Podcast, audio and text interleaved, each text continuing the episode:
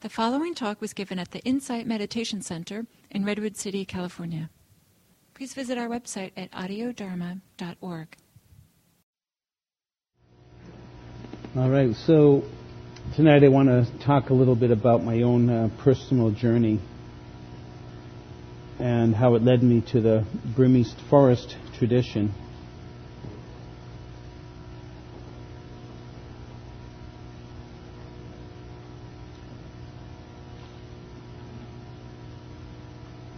My journey in many ways began when I was four years old. I was riding in the back seat of my parents' car. And I'm not sure what my parents were talking about or. But I had this uh, realization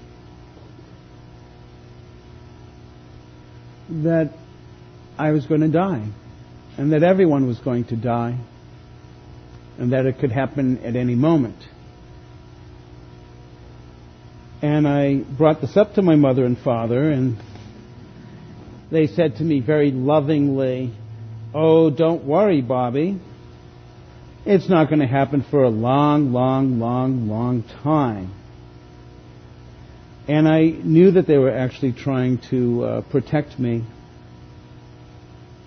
And it came from a loving place, but I also knew that they weren't telling me the truth because what I knew was what I knew, and that was that death could come at any moment. And that was a very big awakening for me in that moment when I realized that this was not going to last forever. And I'm fairly blessed that I'm just about 55, and a long, long, long, long time is is catching up. And of course, when I go to cemeteries, which I often do to meditate, I often see many people's uh, birth and death death dates. Uh, a number of people, of course, that were born after the year 1953 that are in the cemetery.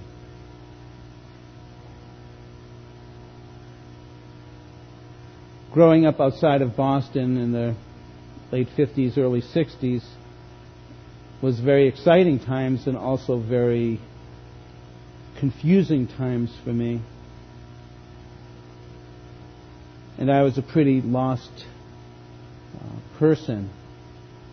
I also uh, forgot to mention that after this realization of my own death and the possibility of anyone else, was that it was further re-emphasized to me in that by the age of 10 in the next few years, I lost my brother who lived uh, in the same room with me. He died of an illness.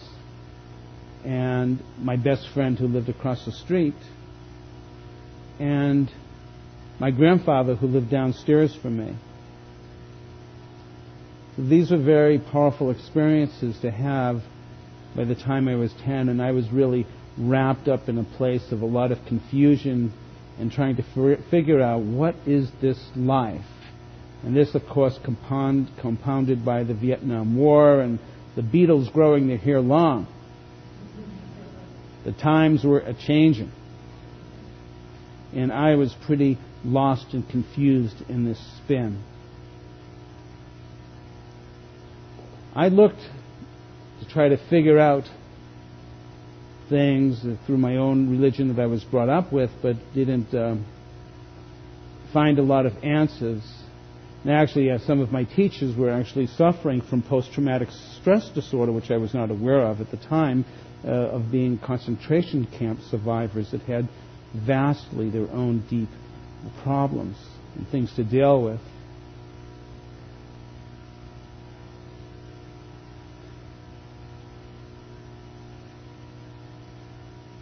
At that time I was looking a lot outside of myself to find answers and not finding very many.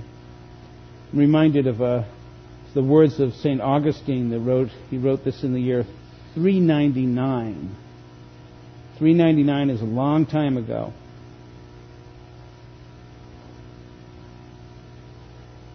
It says, People travel to wonder at the height of the mountains and at the huge waves of the seas. People wonder at the long courses of the rivers and at the vast complex of the oceans, the compass of the ocean.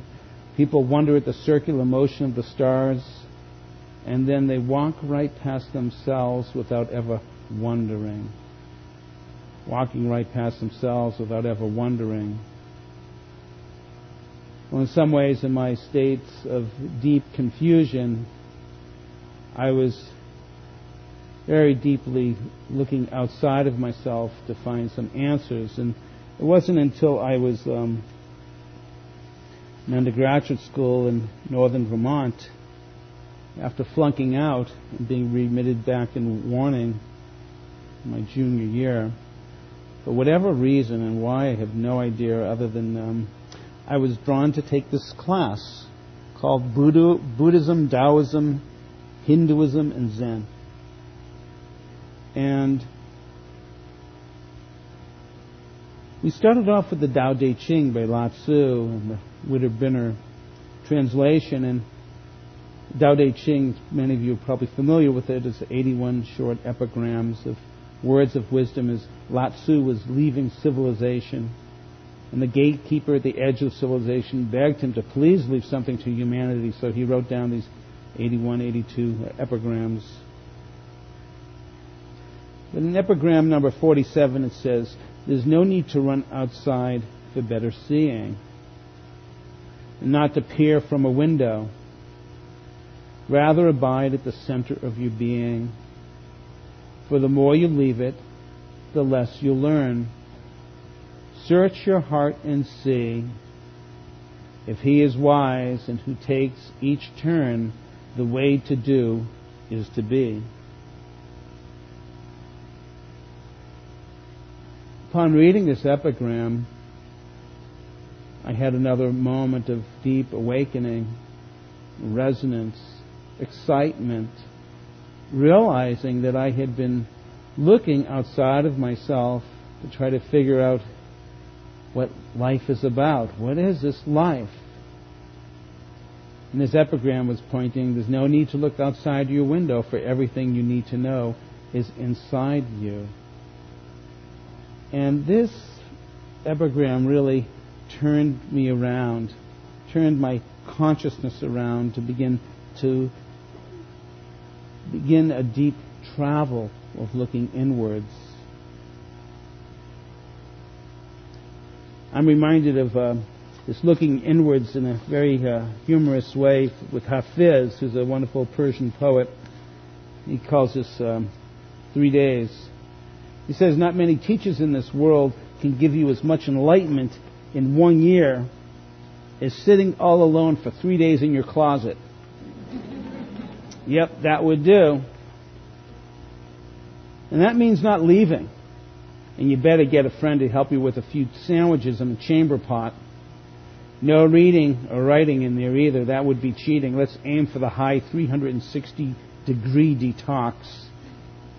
This sitting alone, though, is not recommended if you are normally sedated or who have been under a doctor's surveillance because of your brain.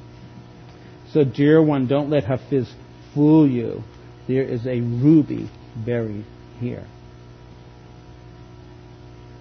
Don't let Hafiz fool you. There is a ruby buried here. This epigram gave me a very brief glimpse of a ruby that is buried here. That the direction that I needed to travel in was the direction inwards.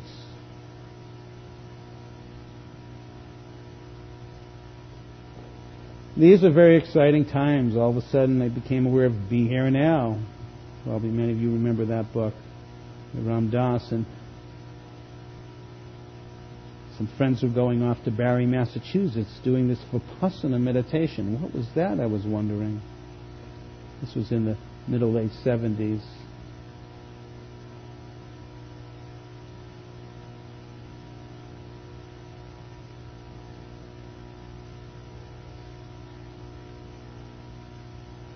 As time evolved, I landed in San Francisco and enrolled in the California Institute of Asian Studies, which is now the California Institute of Integral Studies. And I had been practicing meditation in the East Coast and now was landing into the West Coast. And there I, a friend of mine introduced me, uh, recommended to me to take a Vipassana meditation retreat. And first one I went on was about seven to nine days. I actually don't fully remember right now, but it was a longer retreat. But one thing that I do remember from that retreat was that it was in this retreat that I landed into the teachings of the Buddha in a very deep way. And I actually like to joke around and say that it actually, this retreat caused me permanent neurological brain damage, and I've never been the same ever since, and I'm very grateful for that.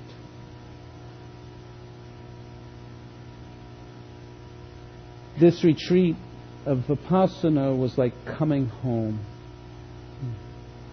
It was like coming home after such a long journey, and I knew for myself that I had arrived at the path. And it was a joyous birth of arriving at the path that I sensed, that I knew that would uh, I would travel for the rest of my life, and it's been true. And as, as happy as I was in finally landing and discovering the path that I wanted to tread upon after so many years of, of searching, I also realized with great humility that um, it was going to be a long road, this traveling of the path of the Dharma. I was very excited about this practice of the Dharma one of the most uh, memorable experiences in that first retreat was some comments, uh, some teachings that my teacher, was uh, Dr. Rina Sircar, was my first Vipassana teacher. Some of you may know of her. That she was talking about like how to work with oh feelings like anger arising, greed arising, hatred arising, ignorance arising, and so forth, and she kept on just repeating acknowledgement is knowledge. To acknowledge what arises within you is gaining knowledge.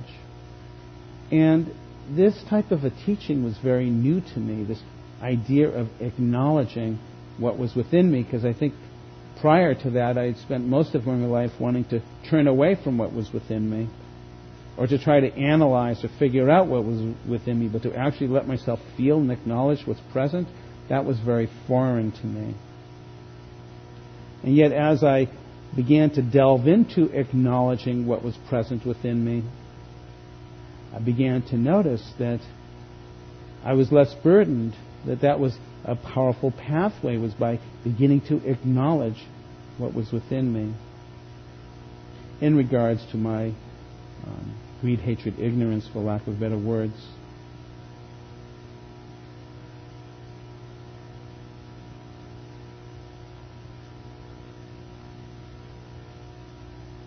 I got deeply connected to this practice, and one day Rina asked me if I would like to go with her, with some of her other students, to Southeast Asia, to Burma, and to meet her teacher and to ordain as a Buddhist monk.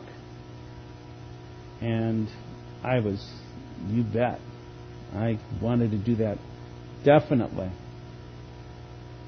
And so on November 9th in 1980, traveled to uh, Southeast Asia and um, went to Burma and met with uh, Rina's teacher, who's uh, Venerable Taungpulu Sayadaw. And Taungpulu Sayadaw was a forest monk who lived in Upper Burma.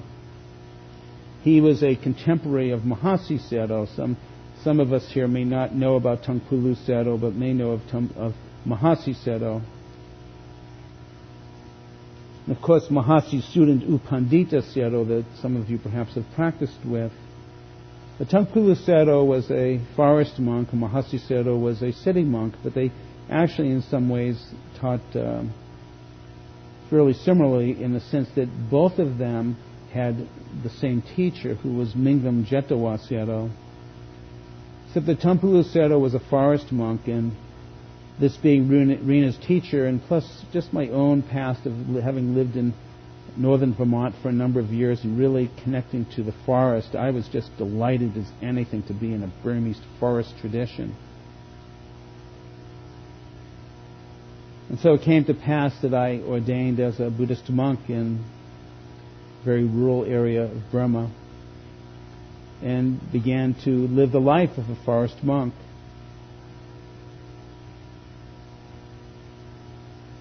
I consider those days and times to be um, a period of time to be a very precious time in my life. Now that I'm married and have two children, wow, that was a real spacious time for practice. Though, of course, it's still time to practice with children and a wife too, except it's a different practice, the householder's practice. Householder, monk, still got its challenges. But I loved the life of a forest monk, and particularly some of the practices. And of late, I've been very interested in how can we bring some of these monastic practices into our householder life. This has become a little bit of a koan for me of how do we bring in, we may not be able to bring in all of the practices, of course, of monastic Buddhism, but there are so many rich and beautiful practices there that could be implemented as part of, of our lives.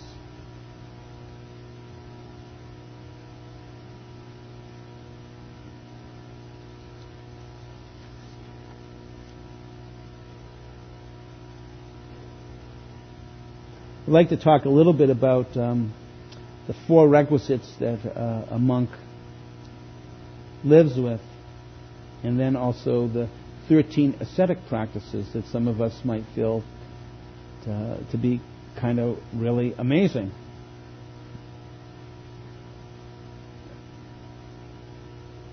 So, a Buddhist monk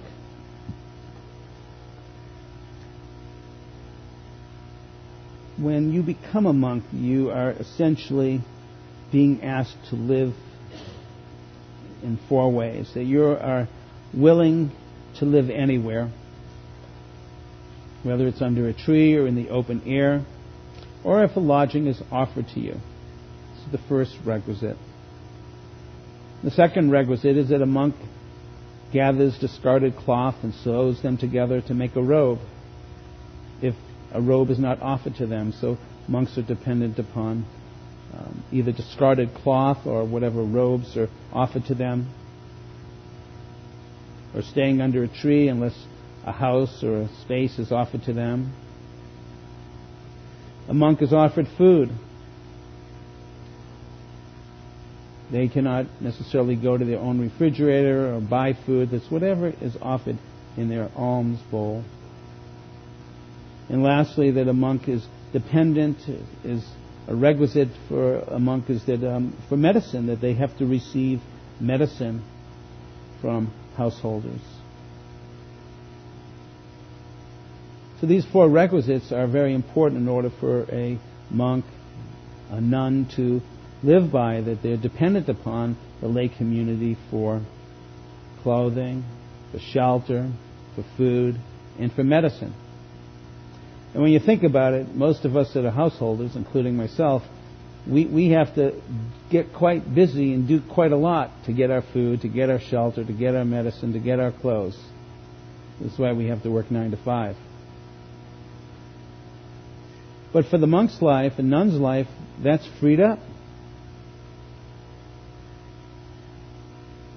And they learn to live with little, learn to be content with whatever's offered.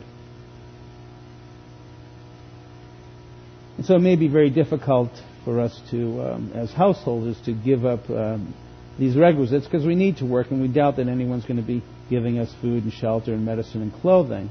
But the spirit is behind how we can learn to live with little, to be content with what is offered to us.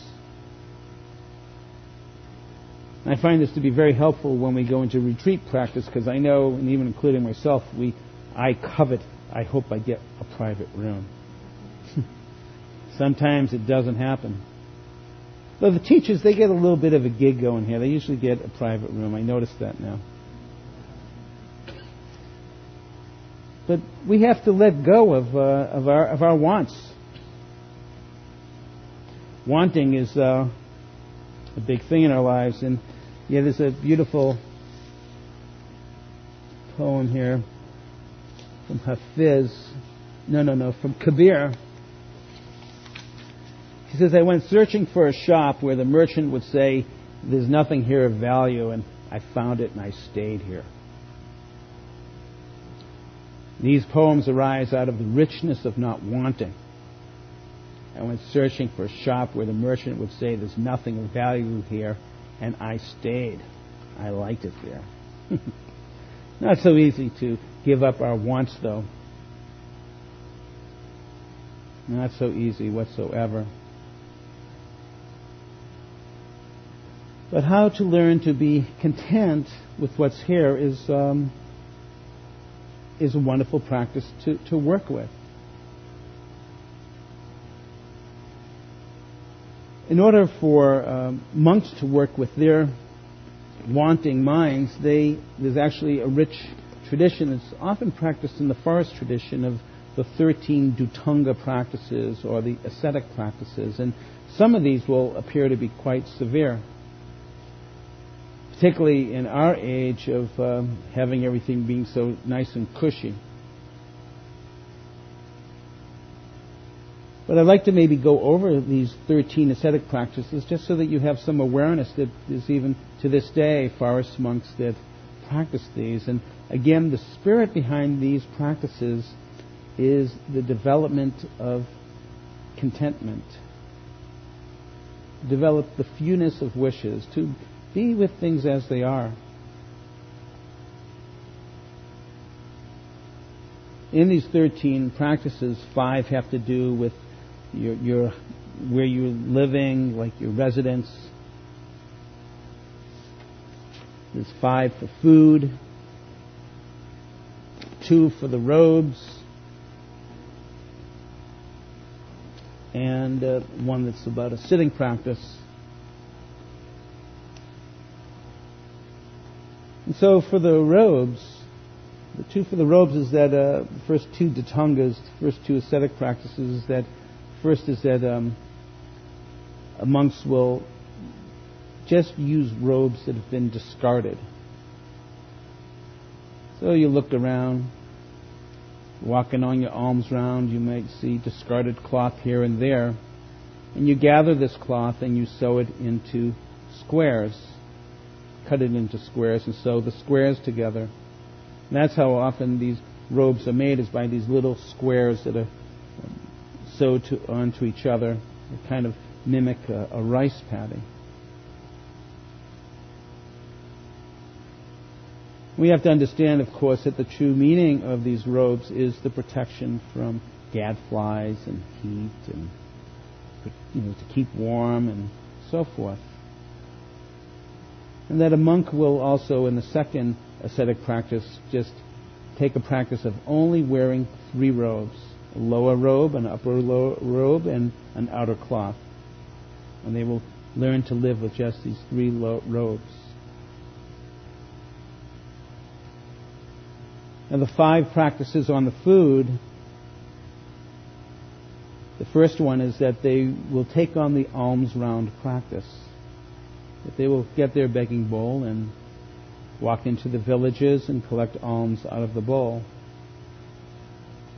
The second practice is they will not skip houses, knowing that perhaps the house down the street serves the good food and this house doesn't. You don't skip the bad house to get to the good house. You take a vow to go to each house. And when you eat, you eat with just one meal for that day and you eat everything within that bowl. The last of the five of the food is that you don't accept any extra food after you have started uh, to eat.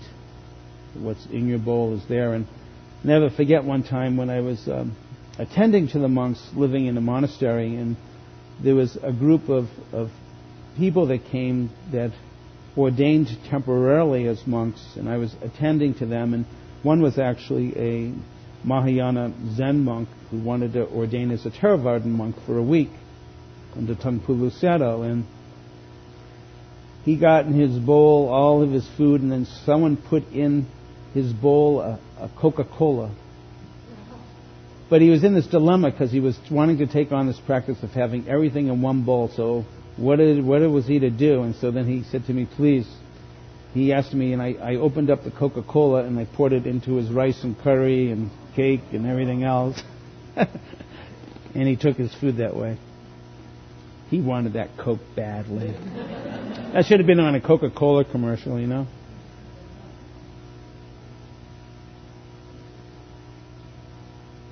Now, there can be a side to these um, ascetic practices that, like, you know, just how macho can I be? But the spirit, again, behind these is of developing self contentment. And there's actually old sutta stories of, for example, a lot of these practices were done just privately. And other monks didn't know that other monks were doing these practices. And there's an old story of, of two brothers that lived uh, in two separate huts, and one was doing the practice of abstaining from lying down.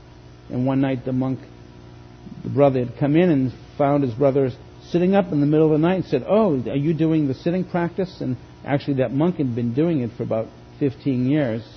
And in that moment, the monk lied down and said, No. So we also talk about the importance of these ascetic practices is the cultivation of humility. Speaking of the sitting practice, and again in the monastery, since I lived with the monks for over eight and a half years and lived very closely with them, I, I knew the, the practices that they were, they were doing, and many of them, particularly within Taungpulu Sayadaw's tradition, were doing the sitting practice. And the sitting practice is simply this that you abstain from lying down. That when you do take rest, you do it in a sitting position. Taungpulu Sayadaw um, died at the age of 90, and it is said that he actually kept the sitting practice for about 50 years. Mean, that's kind of mind boggling to consider 50 years of not sitting down. And he would, you know, they would get some pretty cush chairs. but nevertheless, um, abstaining from lying down. And again, what was the reason for this? Some of us might think this is crazy. But when you're sitting, you require less sleep. You have more time for meditation. And having tried this practice for short periods of time, you know, I, I could see there was some truth to that. The other practices relate to your residence of where you stay. And one is that you take a, a practice of you remain in the forest and that you'll stay underneath a tree. Or that you'll live in the open air without any shelter. That between two, 10 o'clock at night to 2 o'clock in the morning, you'll travel to walk to the cemetery and you'll do the mindfulness of death practice.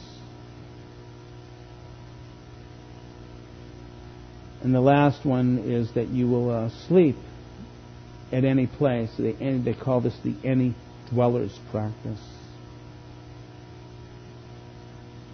Now, I recognize that these practices are very foreign to our time and culture, but I'd like to maybe perhaps ask us if there's ways that in our lives that we can we simplify our lives? Can we be content with less?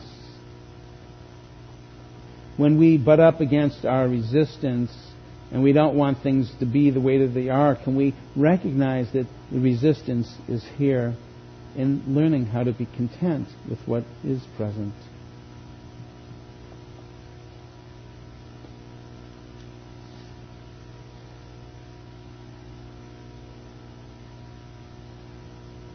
I was very taken by the life of a forest monk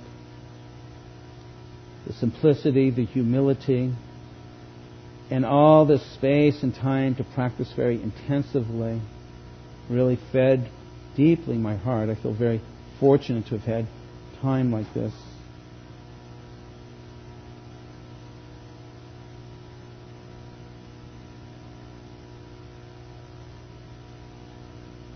Began to just deeply resonate with the teachings of the Dharma. some ways maybe I just want to talk with you about how much I love the Dharma and what a refuge it is. One of these great refuges for me is these qualities of awareness and compassion, this synergy of bringing these practices together. Taungpulu Sayadaw used to talk about, and it's such a, a benevolent teaching. If you're, for example, uh, Buddhism often talks about that many of us as human beings deal with three primary psychological roots of suffering. And that is greed, hatred, and ignorance. Sayadaw would say that if you are aware, aware that greed is arising, then you are accumulating knowledge. If you are, are unaware of greed arising, you are accumulating ignorance. And the same refrain can then go on to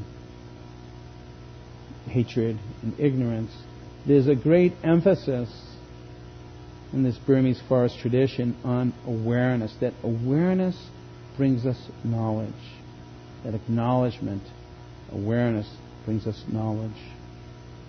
This offers us some hope and some workability to deal with the everyday issues that come into our lives and the wounds that we experience.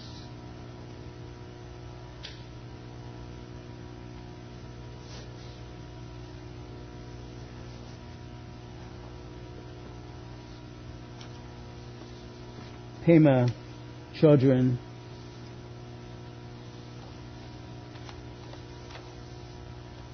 speaks said, generally we regard discomfort in any form as bad news. But for practitioners or spiritual warriors or people who have a certain hunger to know what is true, feelings like disappointment, embarrassment, irritation, resentment, anger, jealousy, and fear, instead of being bad news, are actually very clear moments that teach us where it is that we are holding back. They teach us to perk up and lean in when we feel we'd rather collapse and back away. They're like messengers that show us with terrifying clarity exactly where it is that we are stuck. I love this as a teaching. This awareness is what brings knowledge, and this knowledge may help us to become unstuck. The path of awakening is the path of turning into the skid. Now, as I mentioned, and many of you can hear in my voice, I'm from the East Coast, from Boston area originally, and growing up, inevitably, as a young driver, I would get caught into skids in the snow, and my impulse would always be to turn away. It felt counterintuitive to turn into the skid. I was inclined to turn away. Well, I kept on turning away and I kept on skidding out until one day my dad said, Bob, if you want to get out of the skid, you got to turn into it. And I didn't believe him. Because that sounded scary. Turning into the skid, turning into the place I want to get away from. So I kept on skidding out till eventually one day out of futility, realizing that this was not going to work, I dared to turn my wheels into the skid, and lo and behold, I couldn't believe it. It was a revelation. My car began to straighten out. And I consider this, uh, that experience to be a very important teaching, and it was later rediscovered so many times over in the path of the Dharma. The turning into the skid, the turning into the fear, the turning into the pain, turning into acknowledged feelings, and how that that was the pathway towards greater freedom. And of course, this gift of, of a mindfulness practice, a compassionate awareness practice, is that the gift of mindfulness that it creates our awareness to be very big. Metaphor, I would say, like the sky. And of course, the sky is very accommodating to even the greatest of storms, category 1, 2, 3, 4, 5, in that the sky just gives space to these storms to let them do whatever they need to do. And of course, we as solid objects and the earth, of course, feel the, ex- the experience, you know, the, the effects of these storms because of our solidity. But the sky, being made of air, just gives it all the room it needs, and gradually, in time, it begins to dissipate. And I love that metaphor because the practice of awareness is this practice of like the sky, that we're giving space to whatever's there, learning to be present, and in time, things begin to dissipate, or in time, we begin to see this rising and falling of the mind and the body.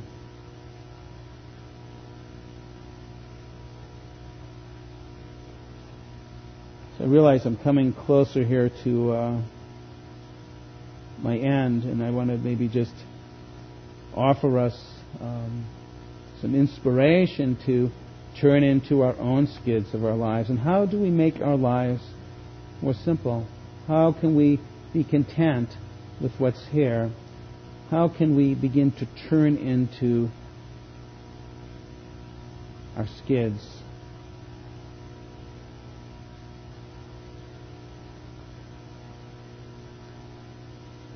So maybe I'll just end with a, a childhood poem reading from The Velveteen Rabbit.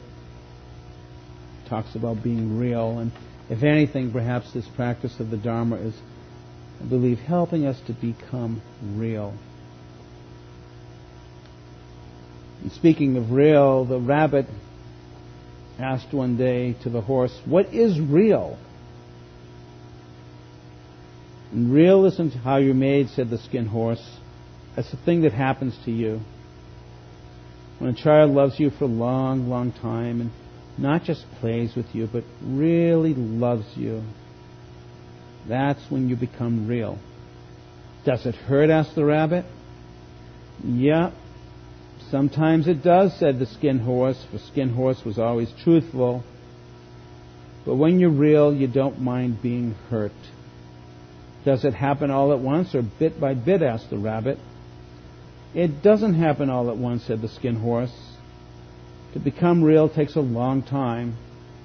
And that's why it doesn't often happen to people who break easy, or who have sharp edges, or who have to be carefully kept. Generally, by the time you're real, most of your hair has been loved off and your eyes drop out, and you get loose in the joints and very, very shabby. But these things don't matter at all because once you're real, you can't be ugly. Except for people who don't understand. And once you're real, you can't become unreal again. It lasts for always. so thank you.